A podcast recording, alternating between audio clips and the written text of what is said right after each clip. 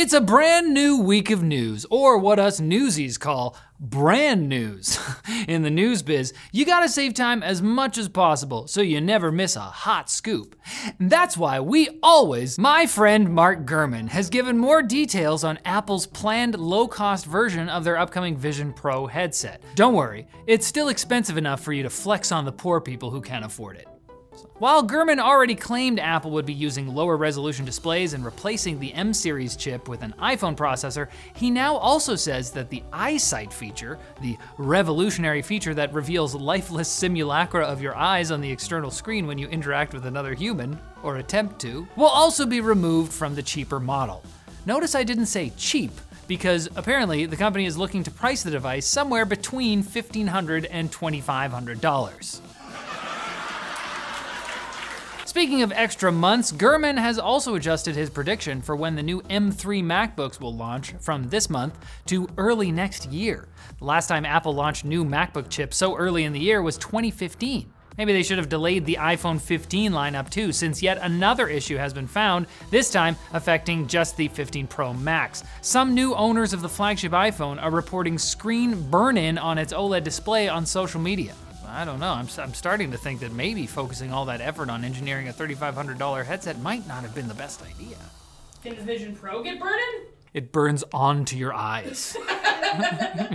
I'll never forget this 3D hollow memory. Intel has officially announced their 14th gen Raptor Lake refresh chips just in time for them to be released on the 17th of October, or what us newsies call tomorrow. The launch includes three refreshed chips with K and KF versions of each that will all be releasing at the same price as their 13th gen predecessors, despite predictions of a price increase. But I mean, can you blame them in this economy? When the milk restock is rebranded as Milk Premium? Unfortunately, price isn't the only similarity here. Core counts are the same as last gen across the board, save for the i7 14700K, but all the new chips have higher boost frequencies while staying within the same power envelopes as last gen.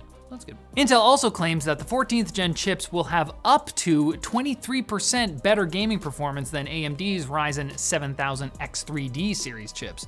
Though, according to Tom's Hardware, Intel's own benchmarks show an uplift of just 2% on average. For me, 2% only really matters if we're talking milk, which is delicious. Homo or go home. Homo or home or go home. That doesn't make sense to Americans, I'm sorry. Th- That's 3.25%, but yeah, it's still good. However, Intel also says their refreshed chips will have up to 54% faster creator workflow versus the Ryzen 9 7950X, which is basically a passing grade on an English exam. Intel also announced their AI Assist overclocking plugin for their extreme tuning utility that uses AI algorithms to help you overclock your processor, which is helpful for people like me who have no idea what they're doing and just enter different numbers in to see what happens. It's like betting your computer on a hand of poker, but if you win, it just gets slightly faster. And if you lose, you smell burnt toast. It's a bad value proposition. AMD is being blamed by gaming handheld company GPD for the delay in shipping their new WinMax 2. Because there's always a reason crowd-funded projects are not on time, ever.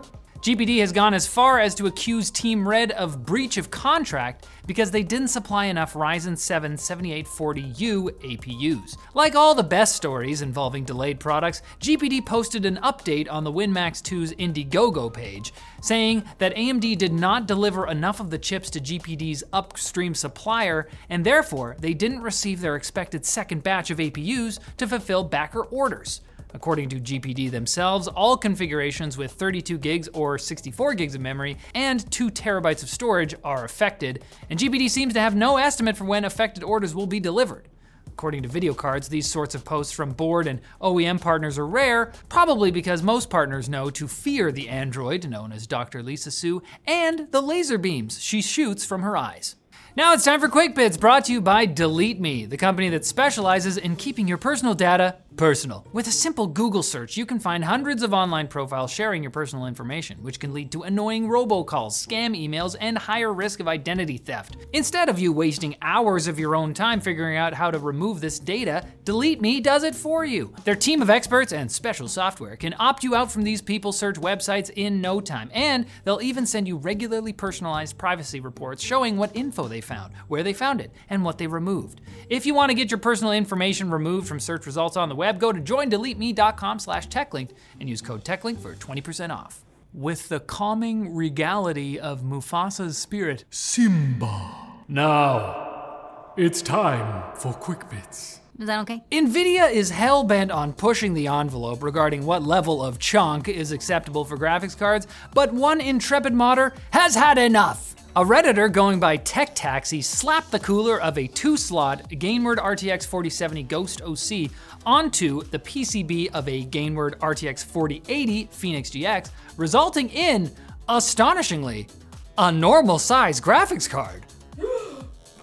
What? The smallest commercially available RTX 4080 is the 2.5 slot Asus ProArt model, but hopefully, the extensive performance data Tech Taxi included in his post proves to NVIDIA that it is, in fact, still possible to make graphics cards that can fit in your freezer. That's the part where you ask me, why the freezer? And I say, nah, no. I'm not telling you. That's where I keep my GPUs. Google's VP of Engineering for Android, Dave Burke, announced in a Reddit AMA last week that the Pixel 8 and other OEMs will be able to support lossless audio output over USB C.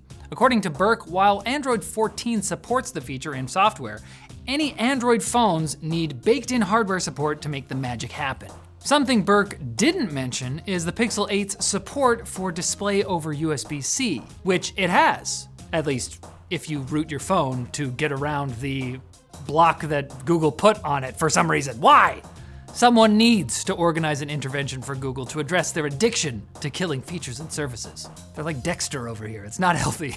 We're concerned. Another interesting bit from Mark Gurmanson's recent revelations concerns an Apple system that will allow retail store staff to wirelessly update sealed iPhones. The system consists of a pad like device that will turn on iPhones even inside unopened boxes, run an update, then turn the phone back off. It feels somehow perfectly Apple to know that Tim Cook got his engineers to create groundbreaking new tech so your mom won't have to update her new iPhone on Christmas. Because that's like half the morning gone. you can't keep your mom happy? Tim Cook will. Come on, Barbara. We're going to Denny's. A brand new RTX 4090 Founders Edition graphics card has been killed by a literal bug. You know, the kind with wings and six legs. You'd see more of them if you went outside. In a senseless kamikaze attack, an insect somehow crawled under this card's AD102 GPU chip, like the actual GPU. Luckily, the card was brought back to life by the removal of the bug and the repair of a minor component. But sadly, the bug did not survive. Funnily enough, the first known computer bug was also an actual insect. Back in 1946, the Harvard Computation Lab suffered a metaphorical bug when a moth got trapped inside a relay. Relays were bigger then. What the heck was that? What is this, Techquickie? And telehealth platform Simple Practice is warning patients that Apple's new video reactions in FaceTime might result in call participants accidentally adding a heart emoji or virtual confetti during an awkward moment. The reactions are enabled by default, and eight of them can be set off just by hand gestures. It might be nice to get two thumbs up from your therapist for managing to take a shower today, but a round of virtual fireworks just makes it seem sarcastic. Great job. Nice. Oh, God. Where's my next client? But I'm not being sarcastic when I say you should come back on Wednesday for more tech news. Shower or not, we don't care.